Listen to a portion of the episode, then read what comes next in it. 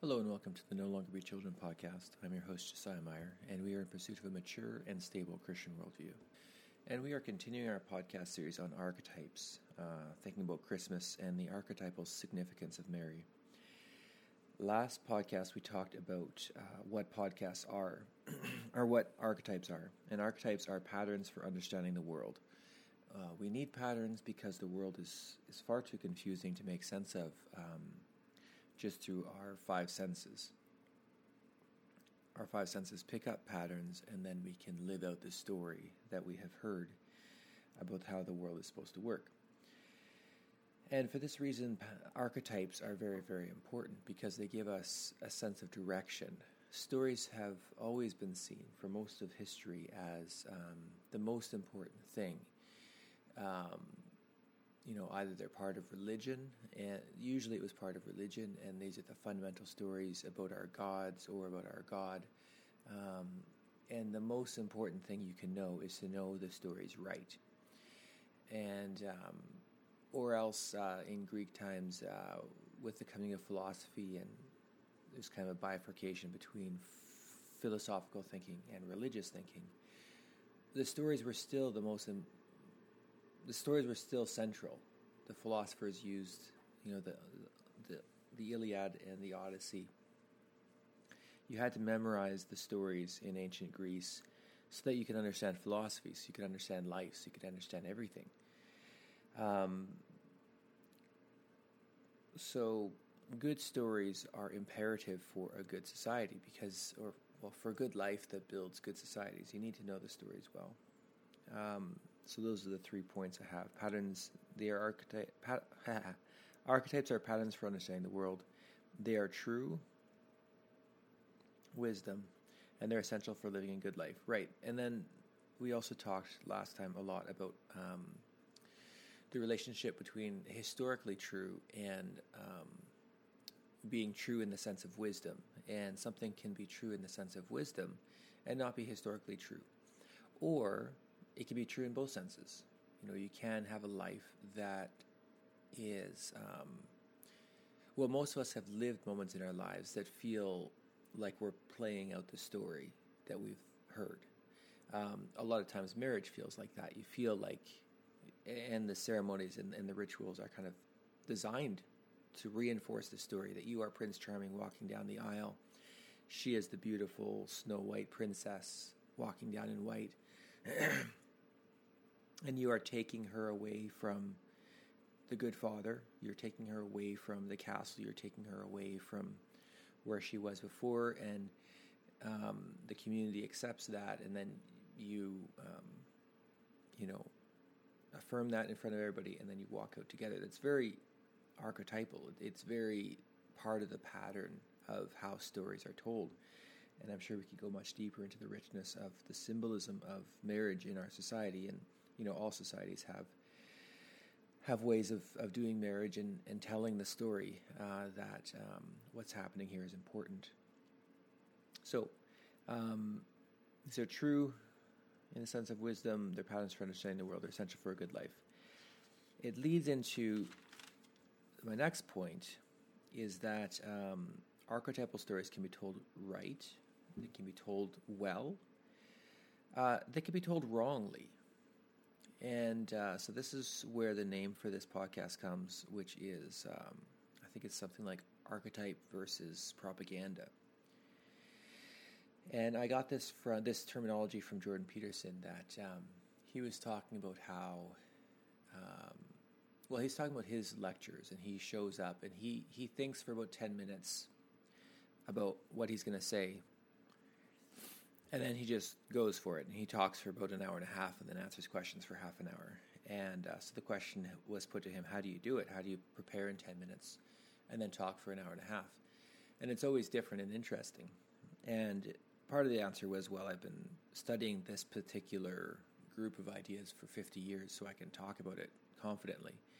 Um, but the other part was that he said, um, it's interesting, and people come to listen to me because people want to hear the logos. People want to hear the words spoken. But when he said logos, it's like there's this concept of a living word that um, thoughts thinking and evolving, and there's something exciting happening on stage, and I'm kind of making it up as I go along because I'm I'm rethinking these ideas.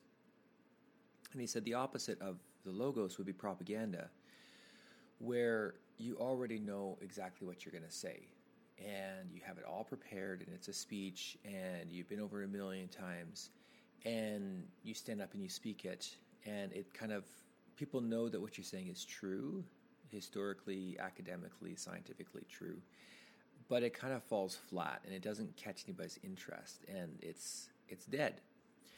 And um, I don't think he directly applied this to archetypes, but um, I think that it applies as well to archetypes that um, there's a way of telling a story where it's alive. And this is something that I've experimentally experienced with my kids. Um, we just start telling a story and it's fun and then it takes on a life of its own and then it's like I can't just do this or that with the character. That's not what that's not what Arthur would do. That's not what Princess Pink would do. they have a life of their own. And I'm subservient to the story in some sense. And and the story is living and breathing and the kids would much rather listen to my stories than Adventures in Odyssey or or any uh, anything else. It's interesting to listen to a story that's evolving and growing and it's alive. Um, but we can tell stories because we think we know what the story should be, and then that like manhandles the story and twists it over into something which we're going to call propaganda. Just to give you a small example of this, I was telling sto- the the kids this story about um, this boy that lived in a golden castle uh, and then realized that his golden castle was shrinking, and then he he found a way of escaping through going through the cellar, uh, through the darkness, and and it ends up being tree roots, and, and he gets out, and he's in the forest, and he fights a dragon, and he keeps coming back to the castle, but the castle gets smaller and smaller the stronger he gets. And, anyways, um, the main adversary in that story seemed to be the dragon. And so, and I thought I was telling my boys a story about being courageous and strong, and even if there's something terrifying out there like a dragon, you need to go and fight it. And so, you know, the story was just kind of evolving, and this tree became more and more significant. Um, and there was this this pool and a lady's face in the pool that would speak to him as, as he slept, and, and she was really kind but kind of malevolent at the same time. Um, but anyways, I was fixated on this dragon, and um, at a certain point, um, he went down into the bowels of the earth and he slew the dragon. He killed it, and then he rescued the princess, and they went back home. And the kids were like, "Really? Like just like that?" Then the dragon fell into the lava and he was dead. Oh. And it's like, like I manhandled the story. The dragon wasn't supposed to die. that's not, that's not the story that was trying to be told. And the kids stopped asking about the story. They didn't really care what happened with the prince and the princess after that. They didn't. The world kind of fell apart um, because I told the story wrong. Because the dragon wasn't supposed to die. Because he's got unfinished business with this tree, um, which didn't seem significant at, at the beginning. But there's something archetypally significant about um, this tree that wouldn't let him go that um, he hasn't completely um, dealt with yet. So it's like when you're telling a true story, a story that is tapping into deeper ideas and deeper truths, you need to follow the logic of it. You need to follow the truth of it. Um, otherwise, it becomes like propaganda. You know, I, I to, I tried to make the story about. This is the story of, um, you know, Saint George and the Dragon, where a hero goes out, kills a dragon, gets the girl. End of story that's not what the story was about, you know. So I'll, at some point, if I want to keep telling that story, I need to go back and fix it, uh, change the ending, and, and make it make it what is right. So there's three reasons why um, we can tell a story wrong. The first one is just as I mentioned, it's not so easy to tell a story. Um, you can think you have the story right, but at a certain point, the dragon dies and the kids lose interest. It, it's hard to tell a story right. Um, another thing that's really hard is that um, we can over intellectualize a story. or uh, a message that we're telling people. You know, messages that we tell our children about life take on a, the form of a story, whether we're u- using religious language or story language. You know, uh, at a certain point, the message comes out something like, You're going to grow up, you're going to get educated, you're going to meet a girl, you're going to get married, you're going to have kids. You know, like there's a story that we're telling, even if we're, we're not communicating it in a straightforward way. But it's not so easy to tell the story. Um, sometimes we get so fixated on one or two key things that we miss the broader picture. We miss, miss the flow of it. We miss the life of it or we can be influenced by uh, our religious bias or by our cultural bias.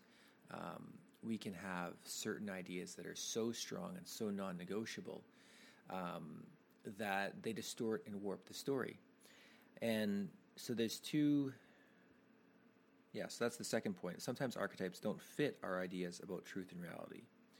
Uh, and so we, we end up telling propaganda and not a true story. Um, so I recently did a podcast. I haven't released it yet.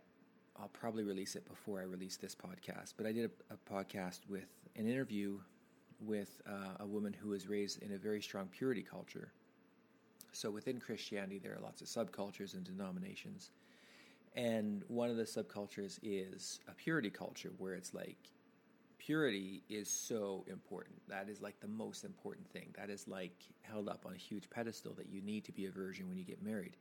But more than that, you need to, um, there's something that is called emotional purity that um, it's bad to, well, it is bad to just date and date and date and date and date and, you know, go through serial relationships, whether you're sexually involved or not. And then after like dating 20 people for fun um, because supposedly that's what our culture does. You know, it may or may not be true. There are certainly people that do that. Um, but the story is told that everybody in our society dates this way. And so Christians ought not date this way.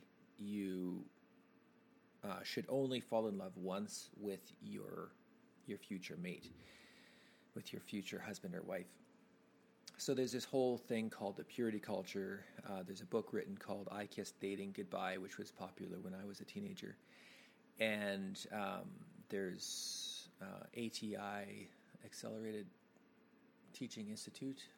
Uh, there, there's a, a, man named Bill Gothard who um, kind of spearheaded a lot of teaching in the '60s that influenced a lot of a whole generation of adults that gener- influenced a generation of kids. Um, and so there's this whole way of thinking about things over there. And um, the bottom line that, that came out through that interview was, and I've experienced this too in different ways, because um, my wife was raised in ATI and influenced by the same sorts of ideas. But the idea is that um, basically love has no place in finding a mate. It should be um, it should be maybe an intellectual exercise. It should be based on religion. It should be based on, you know, is he, um, is he a good man that has uh, his financial world in order and is submits to authority and things like that. Uh, more than, you know, do you like him? And so now we're getting to the point in time when people that were raised in that, got married in that, are now reaping the fruits of that, and a lot of um, a lot of the fruits are not good uh, because marriage works better. The story works a lot better if you marry for love, and and certainly your parents should be involved to a certain extent, and certainly you should at a certain point ask, well, do you have a job? Are you Prince Charming, or are you are you Joe Blow charming? Like, are you a prince? Do you have a horse? Do you have a, a suit of armor? Do you like? Can you actually provide for me? That should be part of it, but it shouldn't be the central part of it. And what a lot of women, especially, are finding is that they didn't pr- marry Prince Charming. They married Prince Ugly. Uh, they married Prince. I don't. I don't care about you. You don't care about me. And and five, ten years into it, we realize that there's nothing between us, or um, sometimes you just marry a really terrible person, uh, and that's happened a lot to um, to some people that uh, that we know. So the story can happen. Like if the story is not told right, then kids are not guided right. And then what happens when they hit those crucial times in life when they need to make a decision? Well, they're left without guidance. Um, so it's easy to critique my own camp. Something I'm going to try and do relatively faithfully is try and critique uh, the other camp, which is kind of the liberal. What am I going to call it? Radical feminism, or um, maybe I'll just call it the liberal story because it's not fair to call it feminism because um, feminism means pro women, and um, well, for one thing, this story is anti gender, so it's it's hard to call it feminism in my estimation. And also, I think we need to uphold feminism. I think that feminism is, um, uh, well, something like 85% of all violent crimes are done against women. Um, and we need to, at, when a society starts to drift towards cruelty. Uh, it's always cruel towards women first. And so feminism is important because we need to protect humanity, and, and the part of humanity that needs to be protected most is women. And the most important thing we need to say about women is that they're real humans too. They're real people too. Um, and I think that's an essential component of feminism is saying women are real people too. There's equality. Um, and the other part of that is saying they are real, they're different men and women are not exactly the same. They don't need to be the same. There's something different and better about women. Anyways, we could go down a rabbit trail talking about feminism. Got lots to say about that, but there's this story, kind of the liberal story, um, that is also driven by ideology, not driven by religious ideology, but driven by ideas. And the ideas are something like um, there is no, no such thing as gender, but then paradoxically, um, all men play out the role of the evil father, or else they play out the role of the fool or the incompetent father. And all women play out the role of the hero, or they should. And um, the role of the mother uh, and the role of the princess are not roles that should be encouraged. Um, so that's kind of kind of the liberal story. So now that I've got everybody offended, I hope that you know the good conservative Christians are smarting a little bit, and and probably the liberals are have a thing they would like to say to me, and that's fine. You don't have to agree with me. Uh, this is just kind of how I see things. Is that there are archetypal stories. Um, so we could get to the next question: Is can archetypes be changed? It feels to me that I've had that I've seen two. Di- at, I mean, in broad strokes, two different camps of people trying to change the story. People on the far left would like to say, um, you know, the, there is no such thing as gender. There are no such thing as archetypal stories, or or the roles can be infinitely swapped back and forth if there are archetypal stories. Uh, and people over on the far right want to make the story so pretty and sparkly and and crystal clear that it doesn't have any life anymore. And they want to take out essential components such as love, such as young people being independent from their parents while they're on this quest um, to find love. Uh, you know, they want to have the good father and the good mother um, are there when Prince Charming and uh, and the princess meet and fall in love, and that never happens in fairy tales. There's a reason it doesn't happen in fairy tales because there's nothing romantic about your father-in-law staring at you while you're trying to, you know, court a girl or fall in love with her, whatever. Um, so archetypal stories can be told wrong. These key stories can be told wrong, and that becomes propaganda. It becomes a story that is dead and lifeless and is enforced through power, rather than told because it's fun and because it it makes your eyes light up and, and part of your brain activates, and you're like, yeah, this is true. This makes sense.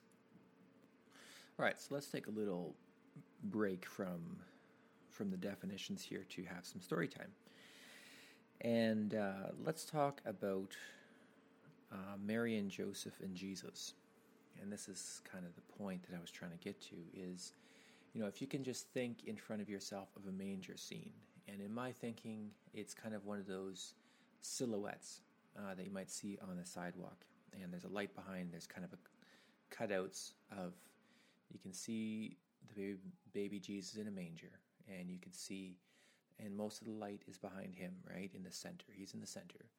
Off to his left is Mary, and Mary is kneeling, and she her eyes are directed straight at at Jesus, and she's kind of probably praying, and, and her hands are held together, and she's looking at the baby.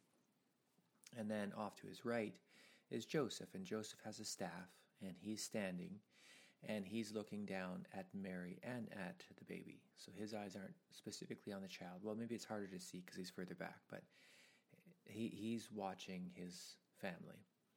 And then moving out from there, we have animals uh, that are also there. We have the typical cow and maybe a sheep or something. And then you have shepherds, uh, and they're perhaps outside of uh, of the the the the crèche, the the manger scene, the the little shed that they're in. Um, so there's shepherds perhaps off to the left, and then there's wise men off to the right. So this is what we would typically see in a manger scene. If if it's a smaller one, we might just see Mary, Jesus, and the baby. If it's a bigger one, we might see more elaborate details on the shepherds and on the wise men. So there's something there's something clearly historically true about this picture. Um, and as I mentioned, the previous one, as a evangelical, as you know, as a almost said fundamentalist Christian, but I'm, I'm not. Um, in some ways, I'm a fundamentalist in that I believe in the fundamentals. But um, you know, as somebody that actually believes the story, I do believe that this happened historically. But there's also deep archetypal significance to this, and that significance didn't really become apparent to me uh, until I had children of my own, and then you know I lived that story. Just real briefly, uh, my first child um, we're in the north. Uh, we have kind of a health clinic, but it's not a full hospital. They don't have, well, it is a full hospital, but they don't have sur- a surgeon. And so there's no C section option. And so that made things very difficult for our first child. And uh, we had a difference of opinion with the doctor. Um, and things went south, uh, communications wise, but also, also health wise. And we were sent out of town. Um, but also sent out of town out of favor with with one doctor that should have been referring us, but she kind of passive aggressively gave us appointment for much later. And anyways, things didn't go well, um, and it was a very traumatic event on all levels for us. And finally, we got to a big city and kind of forced our way into the med- back into the medical system because we were kind of shoved out by. It felt like we were kind of shoved out by this doctor that got personally offended or something. And uh, finally, we had the child, and it was a di- difficult labor after all that. And the baby was like two and a half weeks, three weeks overdue. It was crazy. But finally, we had our child, and um, it, you know, the child was healthy. It, it um, our son was very clearly overdue. It, the, the skin was cracked and um, bleeding in places and things like that from being overdue. But but he was healthy and he was happy and we were happy and and um, my most vivid memory of that whole time, like I barely remember the birth for good reason. I mean, it was it was traumatic. It was not a good birth um, experience. And but I remember I remember taking pictures of him as a newborn and being so excited for my baby and just holding him, being like, I'm a father. Like, just wow. And I remember going out of the hospital and going down the street after you know everything was settled down with the family, and I went down and I found this little Korean place, and uh, they had a great deal on some sort of a pork noodle thing, and I bought it and brought it back, and my wife and I, and well, not our son, but you know, my wife and I enjoyed this this food that wasn't hospital food, and we had a son, and it was just this golden moment of, yeah, you know, like it's right, it's good, we have a baby, you know, um, and there's this sense in which I felt like I was walking ancient paths, and maybe I think that more in hindsight. Maybe I'm kind of making it up. I don't know, but there's something about that moment of like, you know, it was traumatic, it was terrible. We kind of felt like we had to struggle against f- forces that felt evil and malevolent to us. I'm sure that people were, were doing the best they could and, um, you know, doing things as they thought they should. Um, but it felt to us like it was a dark time uh, when people weren't really on our side. And then, but we had fought through, we had won, we had our baby, and you know, I went out and I got food for us and I brought it back and, and we enjoyed. Um, and there's something obviously profoundly human and profoundly ancient and rich about that moment of giving birth and then becoming a family and just that moment, that glow of things are different.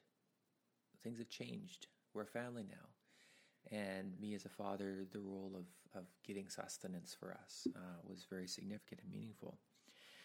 Um, so, you know, when I look at a, a manger scene, that evokes different feelings in me now because I've experienced it. And um, so there's a sense in which, you know, Jesus really was born of human parents. That was true. But there's a sense in which this picture, this manger scene picture, is like this perfection or this idyllic vision or this this perfect picture of what that looks like. And many of us have experienced this in some way of having a child and becoming a family and um, taking up our role within that. And as we we can kind of analyze this manger scene, and um, the different components are put together um, like from different books of the Bible. So there isn't one book of the Bible that has a whole manger scene. Matthew remembers it slightly different than Luke. Luke remembers most of the details, but Luke remembers it more from Mary's perspective.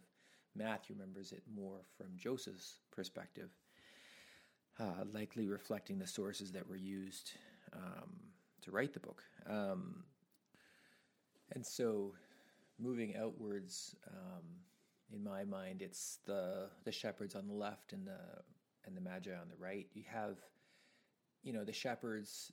They don't really have anything to bring other than the gift of presence. They like presence, uh, as in their presence. They come, they shout, they're excited, they're worshiping the child, they're thrilled about what has happened, about new life, about um, about the Savior of the world that has come, and and they're just and, and they come, they they warm Mary and Joseph's hearts. They um, let them know that uh, the community is is excited about them and is welcoming them. And then they leave and they go and they celebrate with other people and they go have a little party in the town and, and tell other people. So that's the role of the shepherds. And they're outside, you know, this picture, but they're an important role. You know, we're excited about this child, and that's part of, of the picture. Um, and then on the right, there are the Magi. And these are, are the people coming to bring gifts, and they are lavishing, um, you know, expensive gifts on the child. This is perhaps the extended family. This is perhaps, you know, godparents or, um, you know, close friends. Again, they're on the outside of the manger scene, but they come to give gifts. They come to adore the child. And then within there are animals symbolizing, well, symbolizing animals. Um, you know, humans live with animals, they always have, and uh, there's it's normal to have a, a human habitation filled up with other humans, with animals, with um, whether they're domesticated animals or pets or whatever. Uh, so that's just part of the household. Perhaps today there'd be a dog and a cat, but back then there was a, you know, a cow and a sheep that were going to provide food for the family.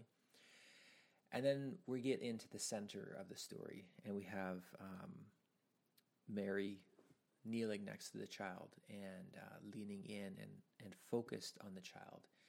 And you can kind of enter into the story of what it means to be a mother for the first time and, and think about the trauma that she just went through of giving birth and, and the horror of that, um, which you know, is so deep. It goes all the way back to Genesis three.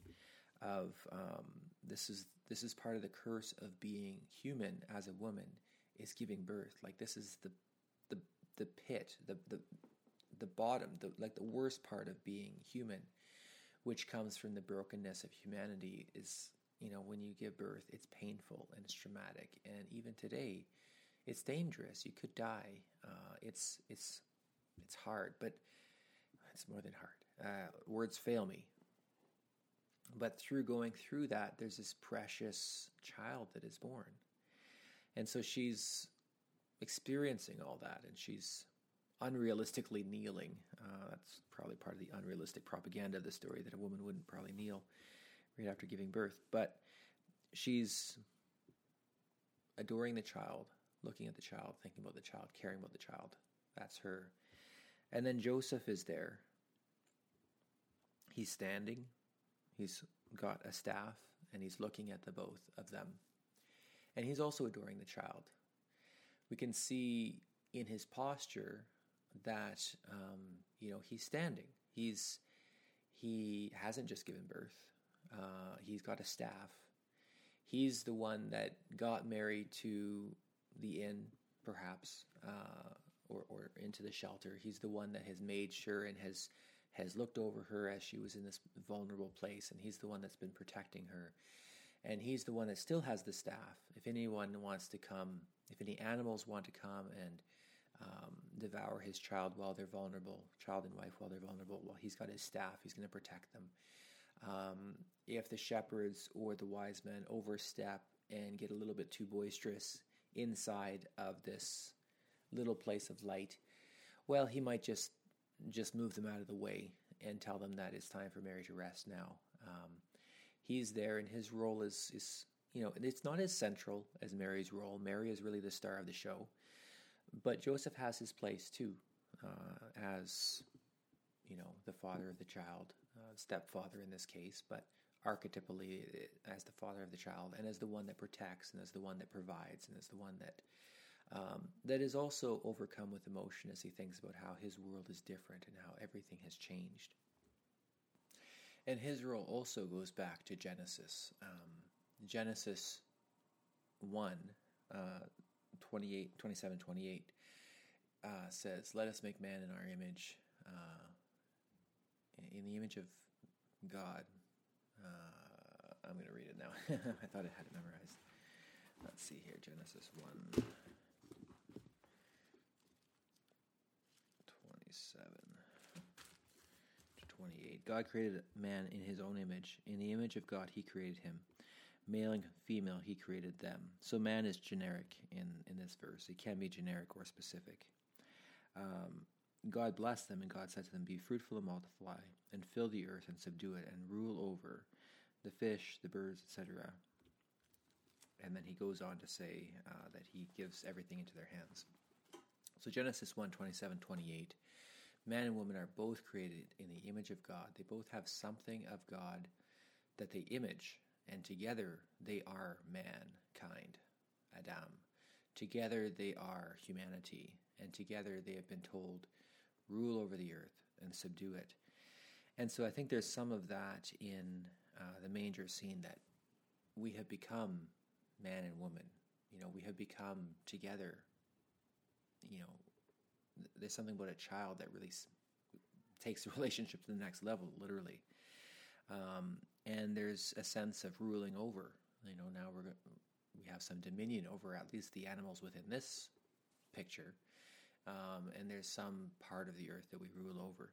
Also, Genesis three, uh, after the fall and after the world becomes corrupted, um, there's work that is that are Adam already had work, but now the work becomes toilsome and difficult. And, and um, you know, by the time Jesus comes on the scene, Joseph isn't there anymore.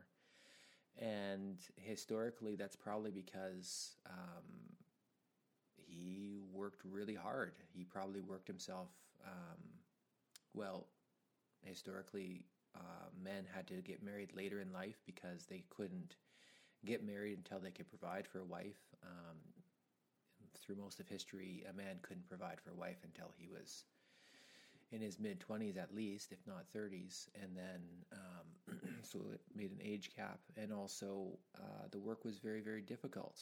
Um, we kind of look at that as a privilege now to be able to work, um, but for most of humanity, it was there was a heavy burden on Joseph's shoulders uh, of working hard enough to provide for this new child. But he bears it, uh, and he you know, you, you can kind of see that on his shoulders in, in the manger scene that he's he's carrying that. He's going to work. Um, he's going to be a carpenter. He's going to work in the fields, or he's going to do what he has to do to to provide for this family. Now, as we move along through the New Testament, um, Joseph is still there as you know the protector, and he gets them from point A to point B, but he kind of fades out of the story, and Mary kind of becomes far more central. She lives a lot longer, for one thing.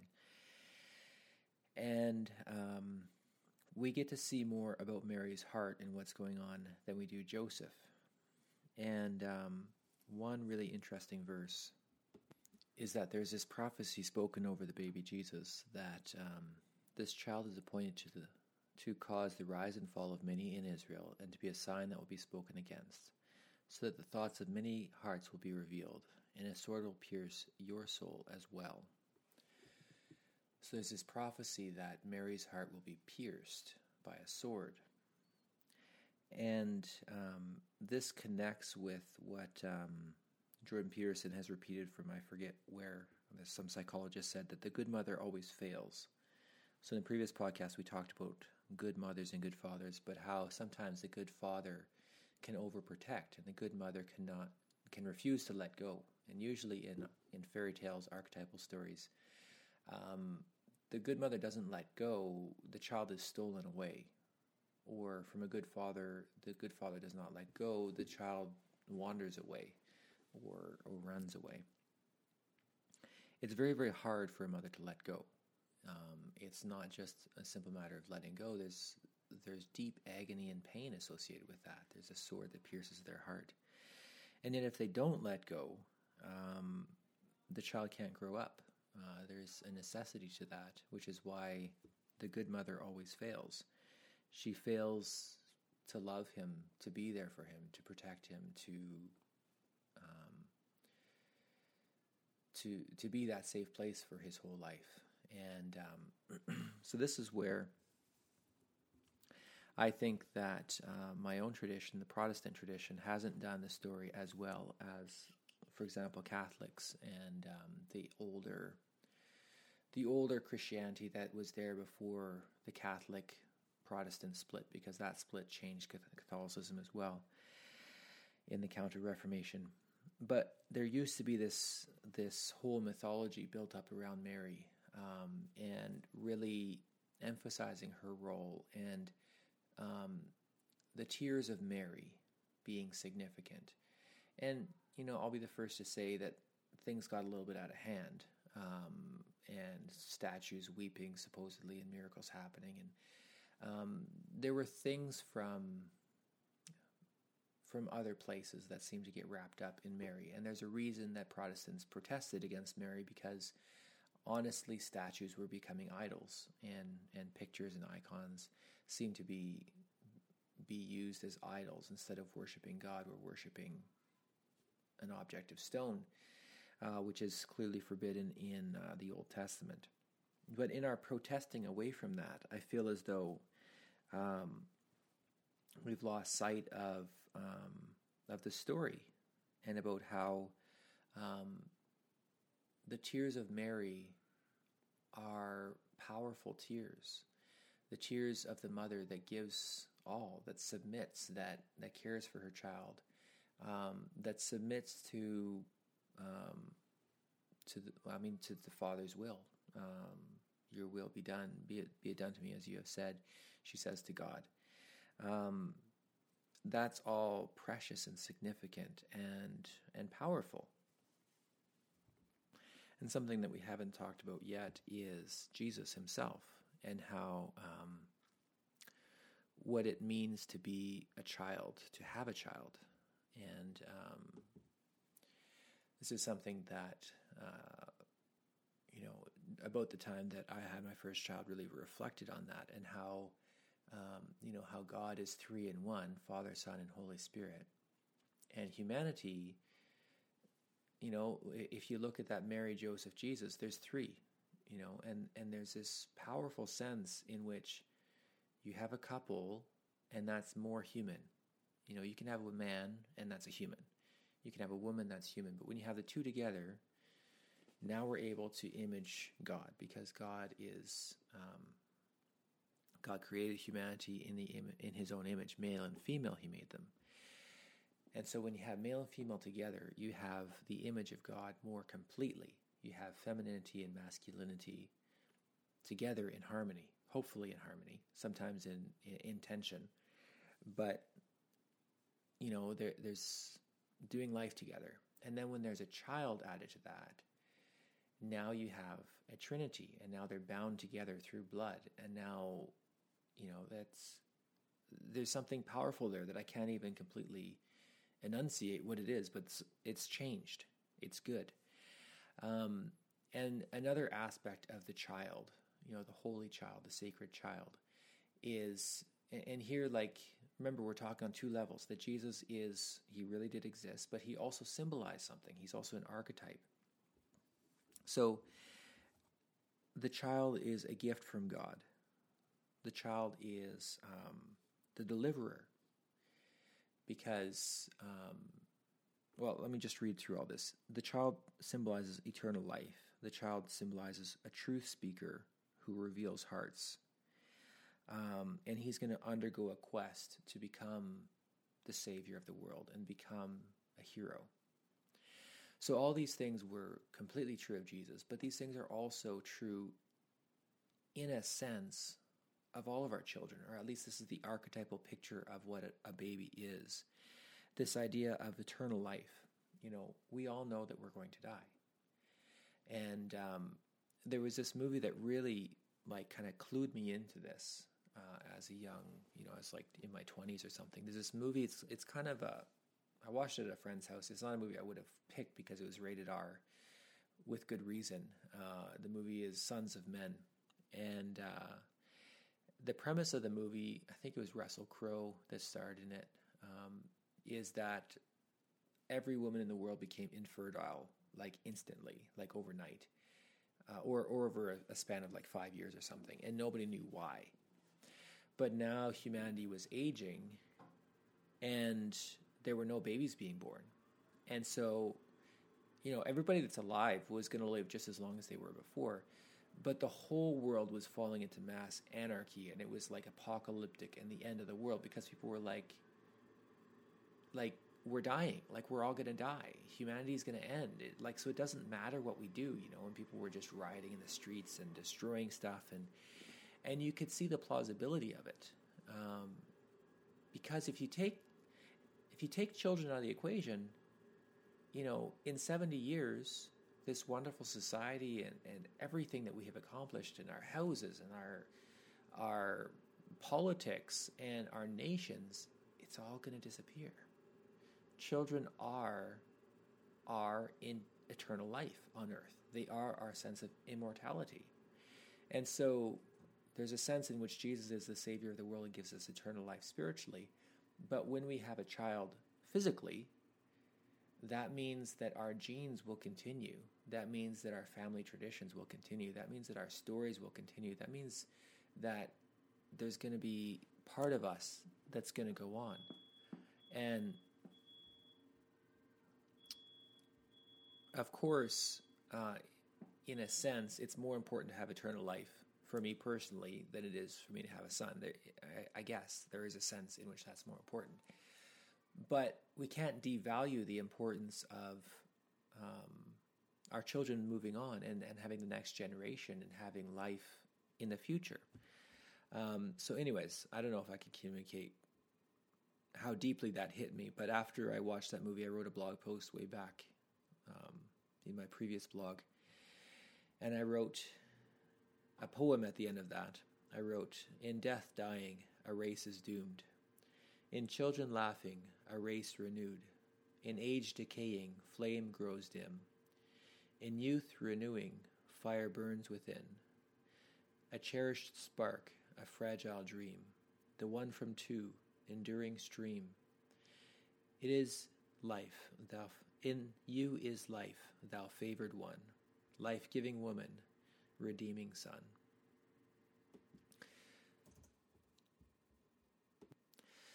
So that is um, kind of part of the archetypal significance of, of the manger scene that I see. Just it's telling this central story of life and birth and family and eternal life and um, new generations coming. Oh, and I could also say, um, you know, we hope that our children will be um, deliverers. They will deliver us. And in the ancient world, they literally would. You know, you would hope that your kids would would take over the farm so that when you get to be 60 or 70 and, and can't work because you've been working hard all your life and your joints are all seized up, that your son will, will take care of you in your old age. He will literally deliver you. but also, we hope that in all times that, that the next generation will be heroes and be conquerors and will march out there and do the hard things and do the good things um, to deliver the human race from the evil and malevolence that are always um, creeping up. So we hope that our children will be deliverers. We hope that they will be truth speakers. Um, that the thoughts of many hearts will be revealed through our children. Uh, that they will be able to speak the truth, and that they will be able to um, to go on a hero's quest. You know, as Jesus did. Though he was the Son of God, he learned obedience through the things that he suffered. Uh, he grew in stature and grew in favor um, with man and with God. It says in, in one of the passages that you know Jesus had this journey, and then he had this identity. He his his adult ministry began with an identity identity crisis where he was tempted, and the Satan kept saying, "If you are the Son of God, if you are," and his identity was questioned and challenged, and he had to overcome that, and he had to figure out who he is and figure out what his role is in the world, and that he had to do it and be courageous and be sacrificial. And we hope that our children will be those things.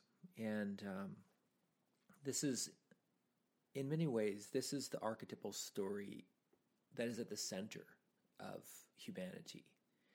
Um, this is what it means to be a human, is to have some role in this story. To, this is the flaming center. Um, and that's why it connects with us, and that's why people put up manger scenes even if they're not Christians, and why um, Christians will put up manger scenes, and there, there's something significant there that uh, you know it even doesn't completely fit with the biblical accounts. You have to take some from Matthew, you have to take some from Luke. Uh, the Magi actually showed up when Jesus was about three, but we tend to put them into the manger scene anyways, um, the, because this this picture itself is so powerful. So I want to talk now briefly. I was planning to spend a lot of time on this, but I think we'll just briefly talk about how the story can be told wrong. And so there's this poem that uh, my sister-in-law sent me, uh, written by Kaitlin Hardy Shetler on Facebook here. Um, she says, Sometimes I wonder if Mary breastfed Jesus, if she cried out when he bit her, or if she sobbed when he would not latch. And sometimes I wonder if this is all too vulgar to ask in a church full of men without milk stains on their shirts or coconut oil on their breasts, preaching from pulpits off limits to the Mother of God.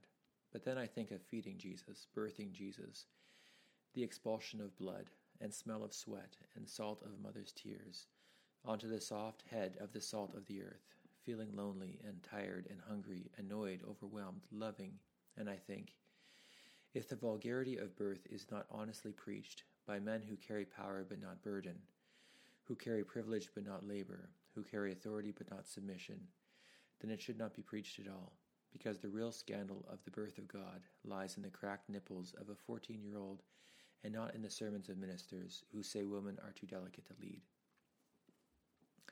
So there's, you know, there there's a there's a critique of a certain way of doing church woven into this, but I think what I really what I really resonate with in that is that we san- we over sanitize the birth story so much.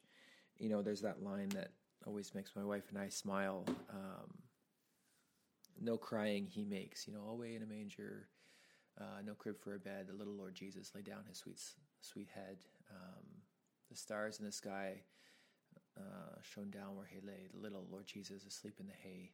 Anyway, somewhere we get to no crying he makes. I forget which part of the song, but it's like seriously. Um, and then there's another song, Silent Night, Holy Night. You know, all is calm, all is nigh. Um, like it's it's too perfect. It's too perfect. Like the real story is um, that a young girl had this traumatic birth that she was not expecting. Uh, she was terrified, thinking that she's going to be expelled from the community and lose her her fiance, which is her only lease on a future life um, that is not disastrous.